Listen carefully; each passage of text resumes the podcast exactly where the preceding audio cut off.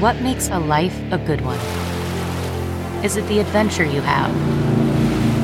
Or the friends you find along the way? Maybe it's pursuing your passion while striving to protect, defend, and save what you believe in every single day. So, what makes a life a good one? In the Coast Guard, we think it's all of the above and more, but you'll have to find out for yourself. Visit gocoastguard.com to learn more.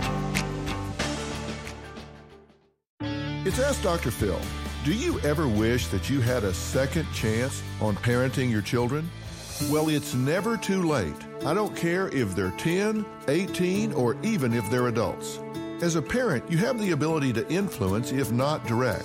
Now, sometimes this means looking them in the eye and saying, hey, I have not done this right in the past. I do need a do over. You need a do over. Let's be honest with each other that this just isn't working. Identify what hasn't worked, make some new rules, and inspire these kids to be partners with you in creating the life for them that they want.